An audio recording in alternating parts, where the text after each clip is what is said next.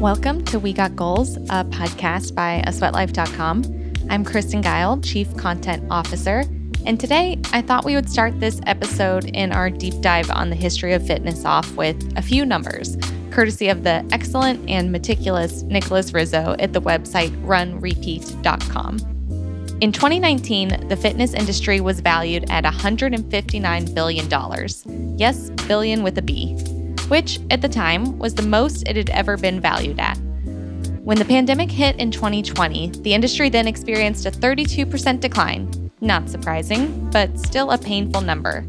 Now, as I write this on February 16th, 2022, the fitness industry's valuation seems to be almost back to pre pandemic levels. Online and digital fitness, fitness apps, fitness equipment, and fitness trackers all experienced significant growth in the pandemic.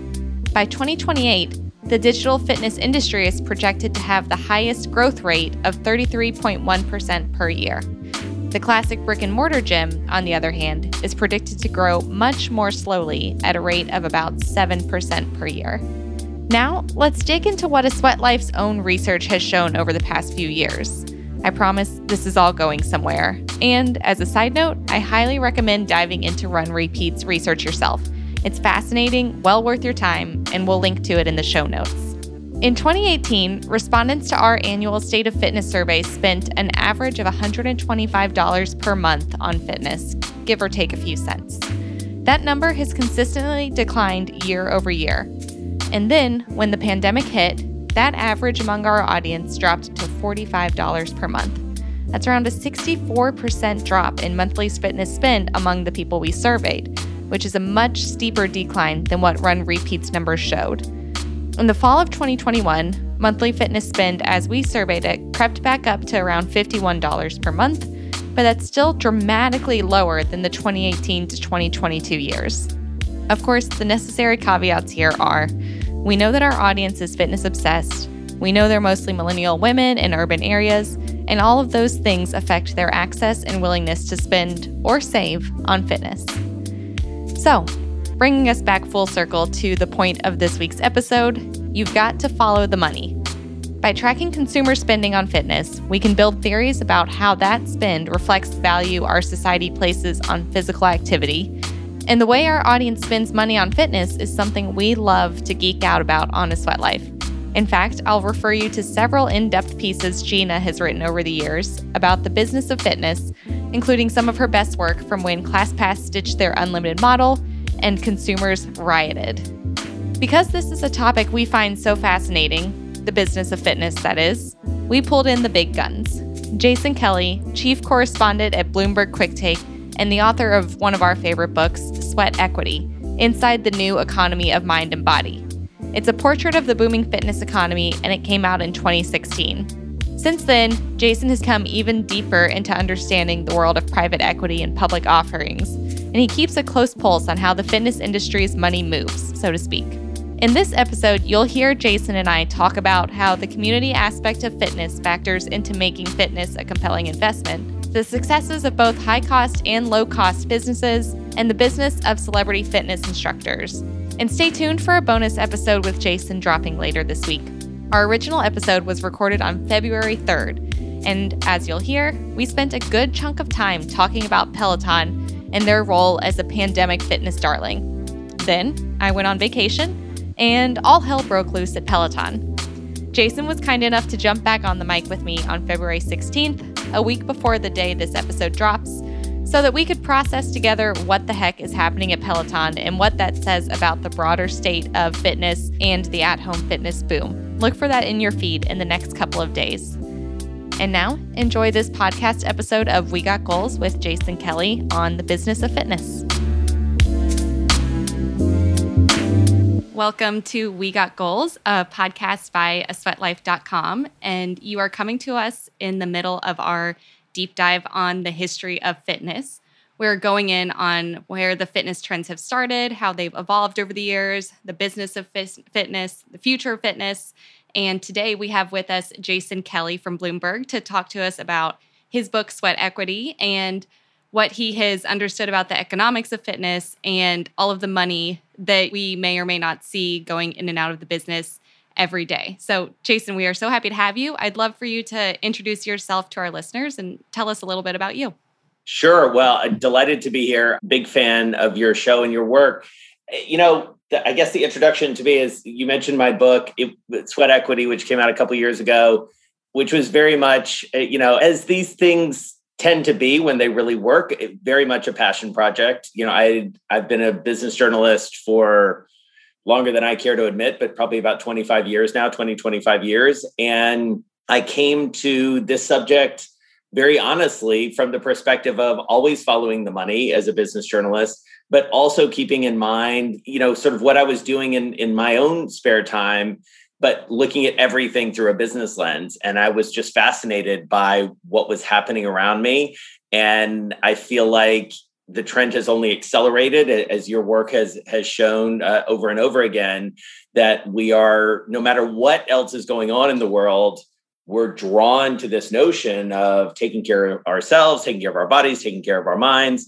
Uh, i think this is a an, an inexorable trend in that regard. And and again the economics and the business underneath it is the most fascinating part to me.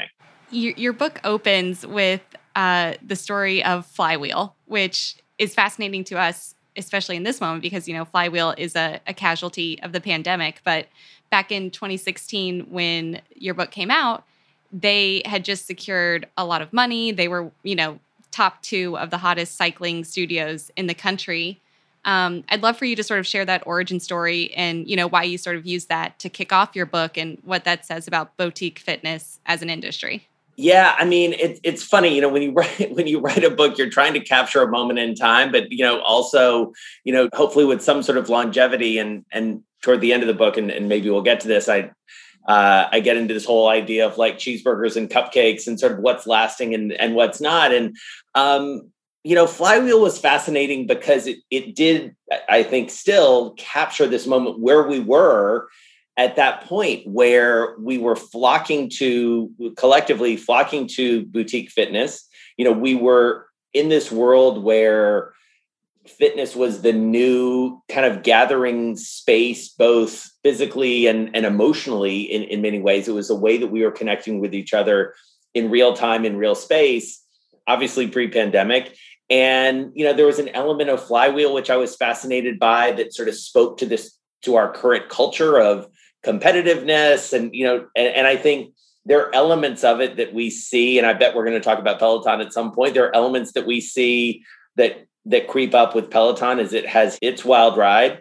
And and i think the other reason i was so fascinated by it is because there were interesting characters and also this influx of money which you know, in my business is the ultimate validator. You know, if you are able to convince venture capitalists or private equity folks or public investors or angel investors, whoever that is, to back your idea, that's at least the first level of validation alongside obviously customers and, and whatnot. So it just it felt like, eh, you know, and and and I think it still is like a, a really interesting moment um, where we were. I mean, wow, how the world has changed since then, and and yet I I feel like it's still instructive. Yeah. Yeah, I, I definitely want to earmark Peloton for a later discussion. We, we have to give the listeners something to look forward to over the next 30 or so minutes. Uh, you touched on something just now about how like fitness places were becoming a third place, essentially the the not home, not work place where we meet to socially gather. Um, and I think a big recurring theme throughout your book too is the community aspect of fitness, where people, you know, find like-minded people whether that's through a competitive class like flywheel or through the the running community which you you referred to a lot throughout your book too um, how how does that factor that that importance of community factor into what's made fitness you know a really in- interesting investment trend or has you know made it us follow that money, so to speak? Yeah, I mean, it, I think that's the question. I mean, it, it's it's at the heart of all of this, and and I think you know as we think about the the more hybrid world today, community is still a part of that, even if it's often virtual. And and I think you know one of the things we have certainly learned over the past couple years is how much you know not to get too like woo woo about it, but like how much we need each other and how much we really want to be around other people. You know, for me, personally, and again, you know, also professionally, because I'm, you know, like you, I never quite turn off the sort of journalistic and, and analytical side. You know, one of my aha moments was when I moved to New York from Atlanta to, you know, just outside New York City. And I became a part of this running club that, you know, brought a lot of different people together around this common interest. It was a community that I wanted to be a part of that nurtured me in, in many ways but it also changed how I lived my life in, in a lot of ways. And it changed me not just kind of physically and spiritually and emotionally, but also economically in the sense that like I was signing up for more races. Mm-hmm. I was mm-hmm. buying more shoes. I was buying the, you know, gear that I saw one of my friends running with. You know, I was buying my winter kit and my summer kit and all these different things. And and so I think, you know, one of the things that is just true in business is this notion that if you can get a group of people and a growing group of people to buy into a concept, there's a lot of economic, like literal economic leverage there. You know, I write in the book about Lululemon and sort of mm-hmm. the brand that it became largely because of this amazing aura that was and and I would argue remains around um, that brand. And I feel like that is just so intrinsic in the fitness world in many ways. And the last thing I would say about that is fitness, and, and this is changing a little bit, but certainly I think when you think about the economics of boutique fitness specifically, it's a very affluent pursuit in, in many ways. And I write a lot right. in the about how that has sort of played through for better and worse in terms of you know who the participants are and what the access is to, to these sorts of modalities whatever they may be. That reminds me of one of the concepts you talked about in your book. I, I think you would phrase it as like the barbell. So on, on one end is like the high end affluent $35 a pop boutique classes. And on the other hand is the the planet fitnesses or the the ones that really are much more affordable and accessible from that point of view are there any on that other end of the barbell that you think are really intriguing right now, um, or that are trending upwards in in terms of business of fitness? Yeah. Yeah, I mean, I listen. Planet Fitness uh, abides in, in, many ways. You know, they're still out there. They're a publicly traded company. You know, I think in this um, you know, kind of stripped down world that many of us are, are, living in. We all kind of made do with with a lot of different things uh, during the pandemic. I think running in some ways sort of falls into that category as well. You know, when done right, you know, you see um, yoga even at sometimes so you can have high end but also you know much more affordable. I think technology has been this amazing equalizer in in, in that regard too. And so there's a lot of experimentations as it were with business models right now you know whether it's social media based. We did a, a documentary uh, i was going to say earlier in the year last year um, that looked at kind of that looked at peloton but it also looked at beachbody. And then it looked at this even more nascent trend, I think, of fitness influencers essentially who are using Instagram as their platform and using YouTube and all these different things to create a lot more access to it. I think there's another element to that, which I'm quite fascinated by as well. And I'm guessing you've explored too, which is making it accessible both economically, but also you know ethnically and by race and not hmm. just having um to speak very plainly like just rich white folks like mm-hmm. doing you know doing all these exercises and and also only people who have perfect bodies you know like really appealing to a broader set of people that's another i think lesson that we've all been learning over the past couple years and so it's interesting to see that play through the, the fitness world as well yeah I completely agree that that is something that we think about behind the scenes and on our, our website a lot is actively challenging the fact that fitness, whether it's boutique or whether it's, you know, a $10 a month virtual membership, um, needs to be for more than just, you know, the rich white women who wear the, the Lululemon leggings and go to that very stereotypical yoga class. And to that end, I do think we're seeing some interesting influencers like democratize fitness in that way. You know, I think about Jessamyn Stanley, who's black, queer, fat, and teaching yoga and has built like quite a following that way. Um, She's exactly that, the person I was thinking of. By the way, we she always is. documentary. I yeah, mean, she, she is always like is. out there. Yeah, she's great. Yeah.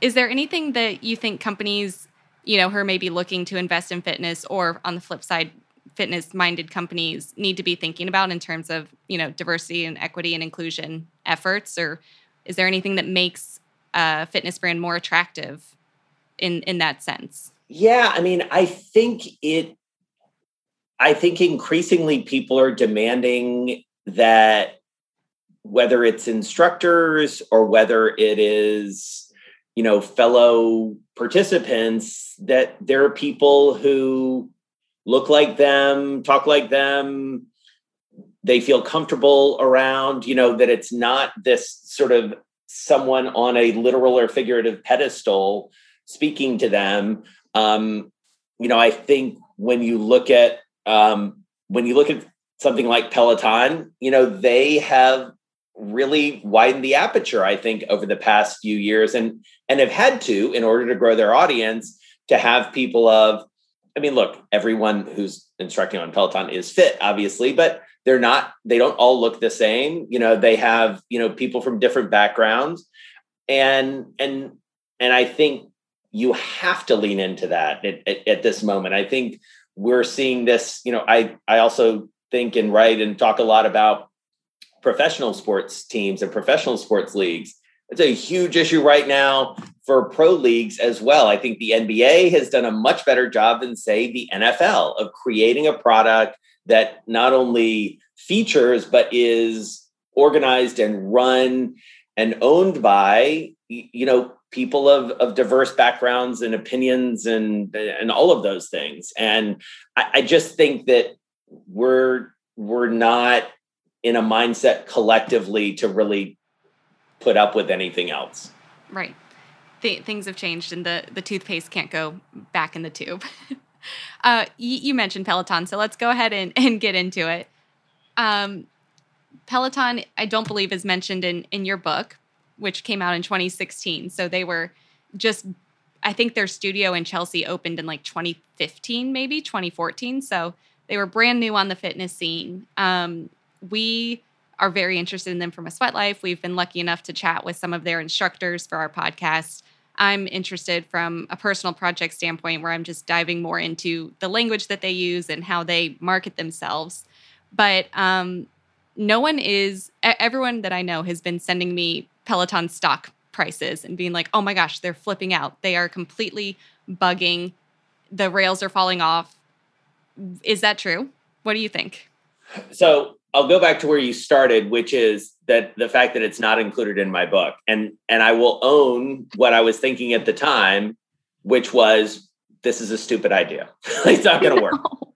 like t- totally. Like, and I've said that to people at Peloton. I have written it. I've talked about it. Um, I didn't think it was going to work. In part because I really felt at that moment in 2015, 2016, when I was writing the book, that we were sort of coming out of our homes in many ways. And we and, and I was really sort of bought into this idea.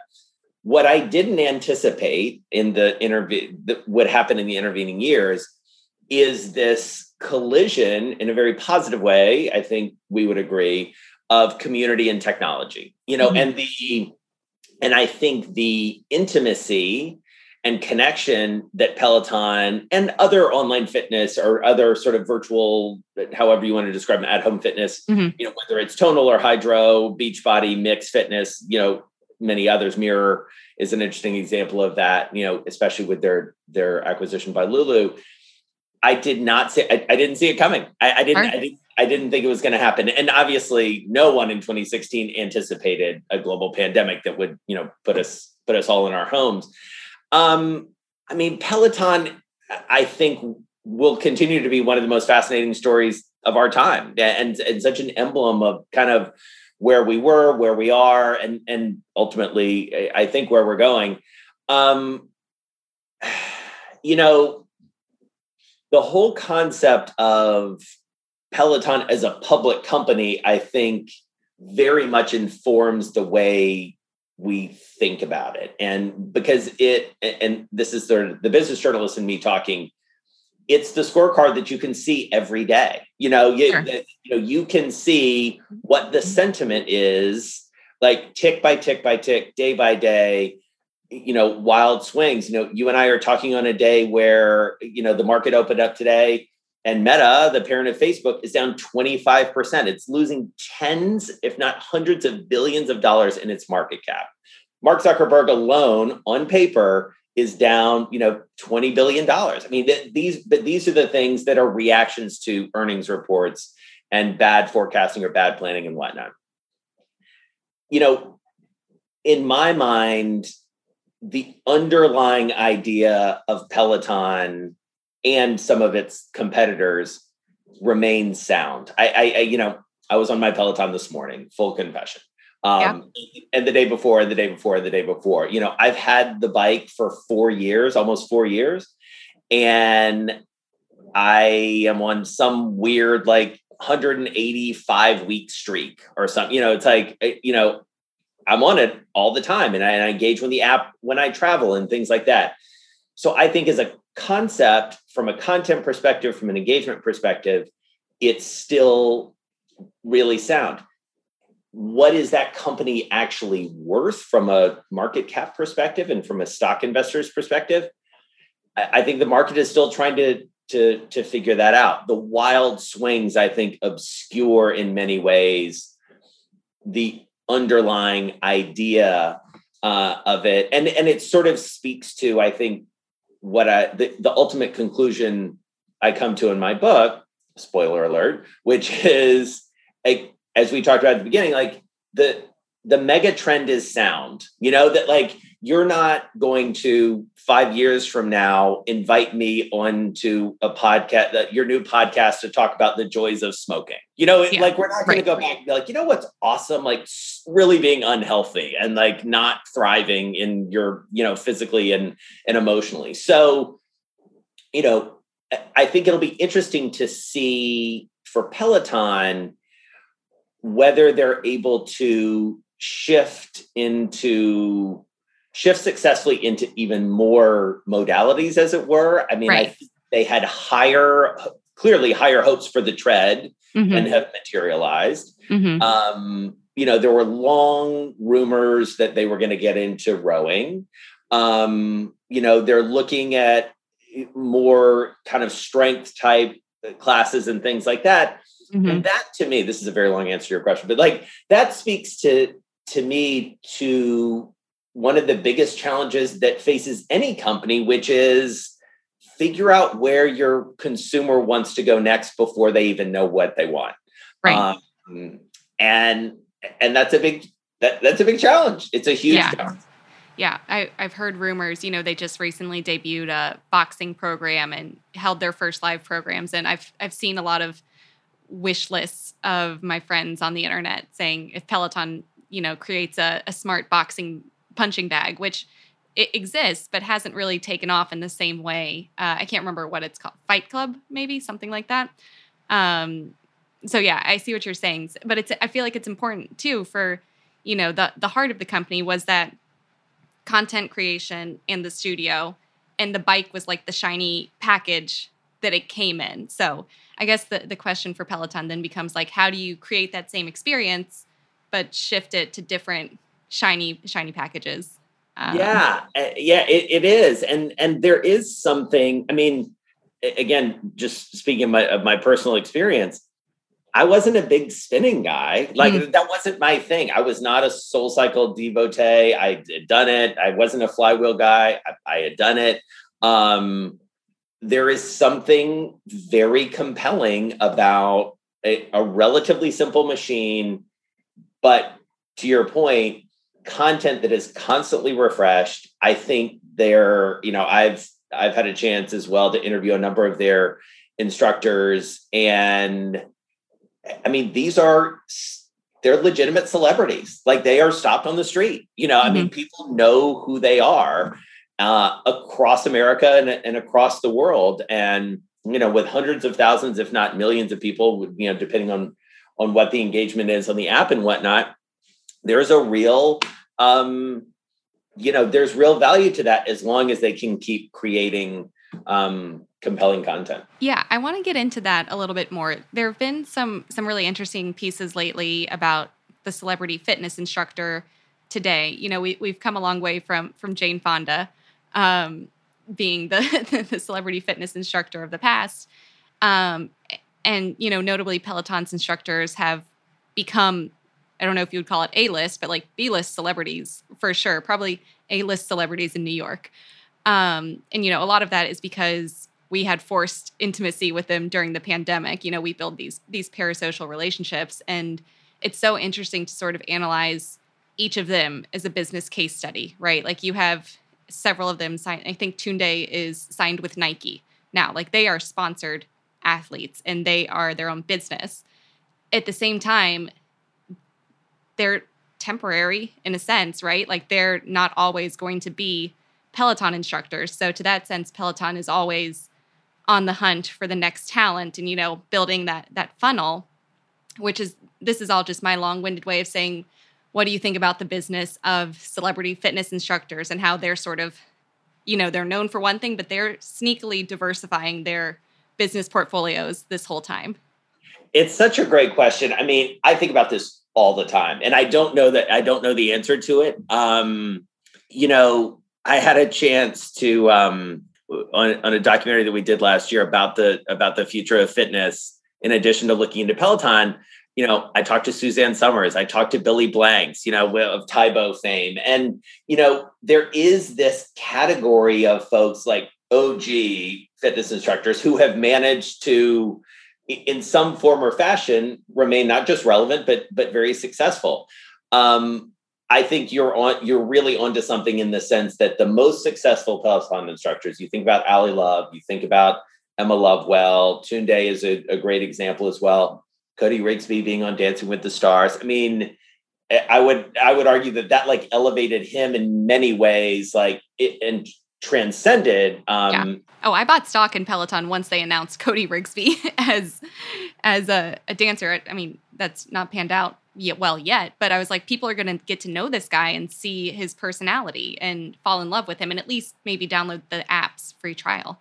Exactly, and and so when you think about you know their social presences and all the different things that they're doing, they are clearly you know building, as you say, sort of like diversified portfolios and, and empires for themselves.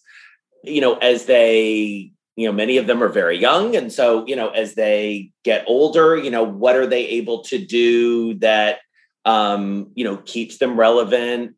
They have an amazing platform in, in peloton right now. Um, you know on the other hand one of the early peloton instructors jennifer jacobs is now on the beachbody platform. You know are they ultimately famous enough to, to just use sort of a, an inexact um, word to sort of stand on their own maybe right. I, I, don't know you know i think it i think that's going to depend in part on how we choose to consume this content mm-hmm. um, going forward and you know i would imagine that it's something they as peloton instructors think about all the time and, and any mm-hmm. other instructor and and i think you saw that um, on a smaller scale and anecdotally with the biggest soul cycle instructors, you know, who had these like sort of cult, obviously much smaller followings because they needed those people to be physically with them. But, you know, people were s- subscribing, as it were, in terms of showing up or not showing up, depending on on the instructor. So it's not a new concept, as it were, but the network effect of a Peloton being the the biggest player out there is is massive. So I, I'm fascinated to see where it goes. Yeah, and I want to I want to eat my words quickly because you know as I was speaking, I was remembering interviews I've done with people you know who are older than me. I'm a millennial, and they were saying you know they always take Jenn Sherman's rides or Christine's rides because that's who they identify with. So I guess you you could probably reasonably predict that as the instructors who are this like a list, you know, Ally Love, etc age, assuming they they stay on the bike, like we will follow them because we're seeing people in our same life stages, you know, stick with this fitness routine. So I, I did want to clarify and say I'm not I'm not suggesting that once Peloton instructors hit 37 they have to age out. That's not that's not the case. yeah, no, I think that but I think it's a fair point and I think it goes back to what what we were talking about earlier in the conversation that, you know, what Peloton has had to do in terms of appealing to a wider and wider audience because again as a public company as any company like you have to keep growing your your customer base. You have to keep mm-hmm. people you have to retain your customers and you have to find new ones. Um, and i think it's a it's a very interesting sort of business proposition. Mm-hmm. and, and that you know it sort of speaks to this notion that it's a content company it's a media company. Yes it's a technology company. Yes it's a hardware company. And you know, I think one of the things that makes Peloton both very compelling, but also sort of tricky to value and tricky to predict, is that it is all of those things at once. And you know, as we're recording this in early February, you know, I'll ask you one last Peloton related question, and then we'll get into some some end matter. Um, you know, they've they've been having some ups and downs. They're bringing in an external company to help, and you know, a lot of a lot of what I'm seeing is like the pandemic just accelerated their growth and they weren't quite ready for everything that hit. Um, so, to that, would you say buy, sell, or hold Peloton stock on February 3rd, noting that things will change all the time? You know, I stay away from that only because I'm a. Because um, uh, there are receipts.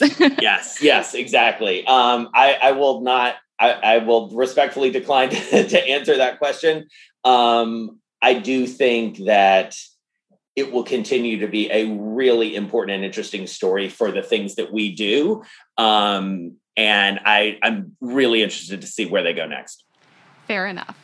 Um, let's end with this. Let's imagine for a second that you had all the time in the world to write one last chapter in Sweat Equity that addresses something that is top of your mind today. What what is that chapter and what's your argument? That's there, there's a, a lot question. of ways to go.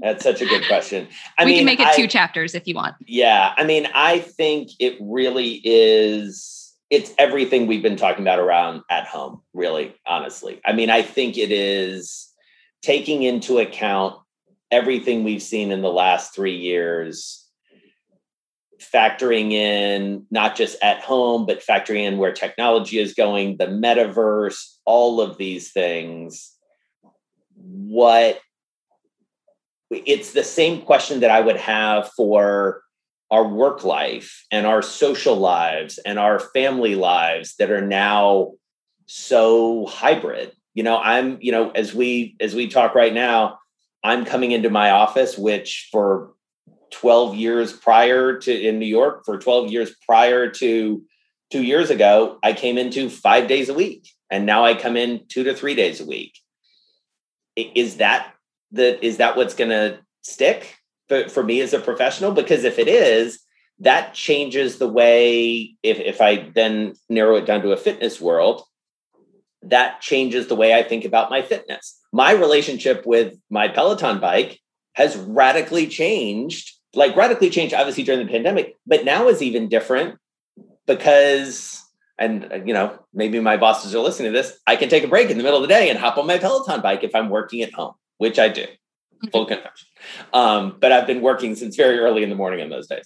But you don't have to justify it to us. Yeah. But no but i and and actually not justifying it i think is another really interesting element that eh, so that would be sort of the other chapter would not would be how has our relationship with broadly health and wellness changed given what we've all experienced over the past few years. And i'm i'm certain this is something you think about all the time as well because we can't unring that bell uh, of knowing more and more about our own health candidly our own mortality. You know we all became sort of virologists and immunologists and all of those things over the past couple years. And so you know you think about plant based food, you think about all these sort of lifestyle elements that have pretty radically come to the fore in a way that they weren't, I think, before. I think we're moving that direction. And one of the arguments I made in the book, as you know, is that part of what really accelerated this trend was this recognition that this was a this was something we were and are and not just something we do. And so this notion of a lifestyle i mean i'm like i'm i'm preaching to the choir obviously here. Um, you've created an entire business around around that notion. But you know i think that's a really important thing that has only become and, and i would imagine not to turn the tables on you but in the time that y'all have been doing this you certainly must have seen that as well. Like that mm-hmm. whole notion accelerate that when you started this it was probably like, yeah, yeah, this is a good idea. Like people mm-hmm. are definitely talking more about this. And now it's just, it's, it's embedded. Yeah. Yeah. It's crazy. You know, when we, Jeana hates when we not hates, but when when our website first started, it was straight up studio fitness reviews. And since then we have evolved to where like movement and fitness is maybe 20% of our coverage. You know, we focus on the whole life aspect of of health and and what that means to our audience today, which which changes quickly, slowly, and all at once at the same time.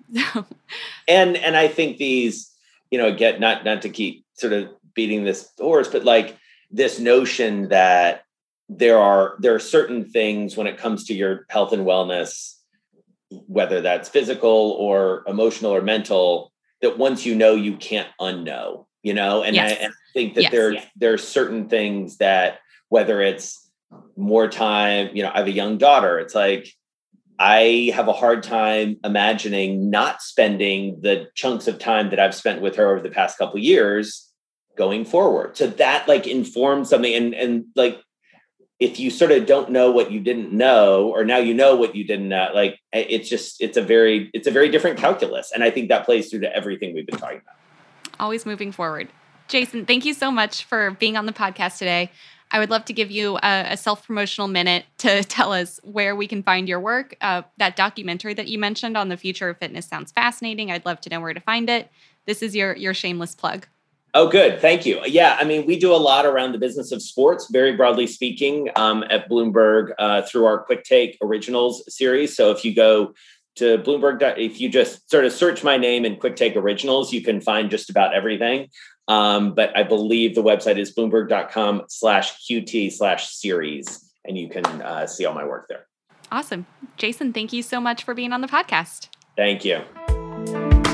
Hey, listeners, Kristen from the future here. Remember to tune in later this week for a bonus episode with Jason discussing the more recent Peloton news. We'll talk about the layoffs, John Foley stepping down as CEO, that PowerPoint presentation that went public, and much more right here on the We Got Goals feed.